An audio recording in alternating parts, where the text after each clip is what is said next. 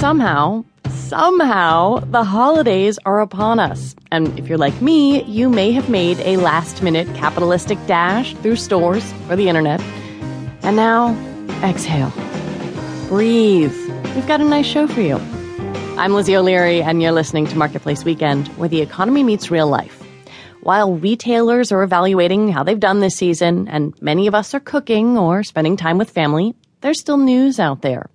Everything from who gives you your health care and why it matters, to whether a Christmas tree is real or fake. And man, that matters a lot to the people who grow them. To how you're probably already using digital encryption and don't even know it. As always, come share your thoughts with us on marketplace.org, our Facebook page, or on Twitter. We're at Marketplace WKND.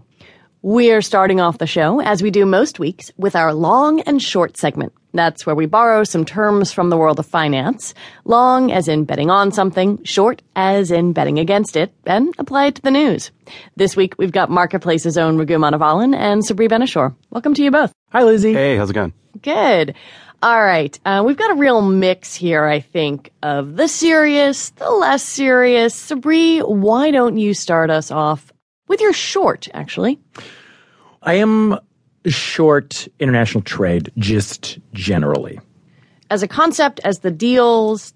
So I think in terms of the the level, the level of international trade, I think that Donald Trump and his new advisors are very uh, opposed to the trade deficit. In order to get it down, they're going to and and some Democrats on the left certainly agree with him. Yeah, yeah, oh yeah, absolutely in order to get that trade deficit down, I think they are going to crimp uh, international uh, trade agreements, levels of trade. I think they will probably throw up some barriers to trade, which will will limit a certain amount of incoming goods.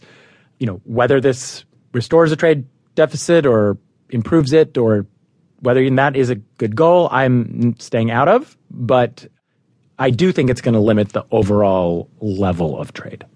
Well, this is one of the interesting things, right? Because if you if you kind of pull out of multilateral trade deals, that then means a lot of, you know, individual or kind of one-on-one negotiations between countries. And that, that's also obviously going to be kind of happening in Europe over the next two years when we think about the aftermath of Brexit.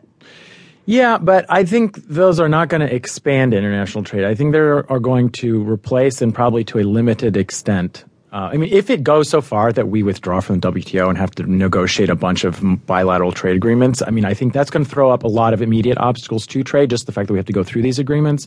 But I also think those are not going to expand trade further than what we have now.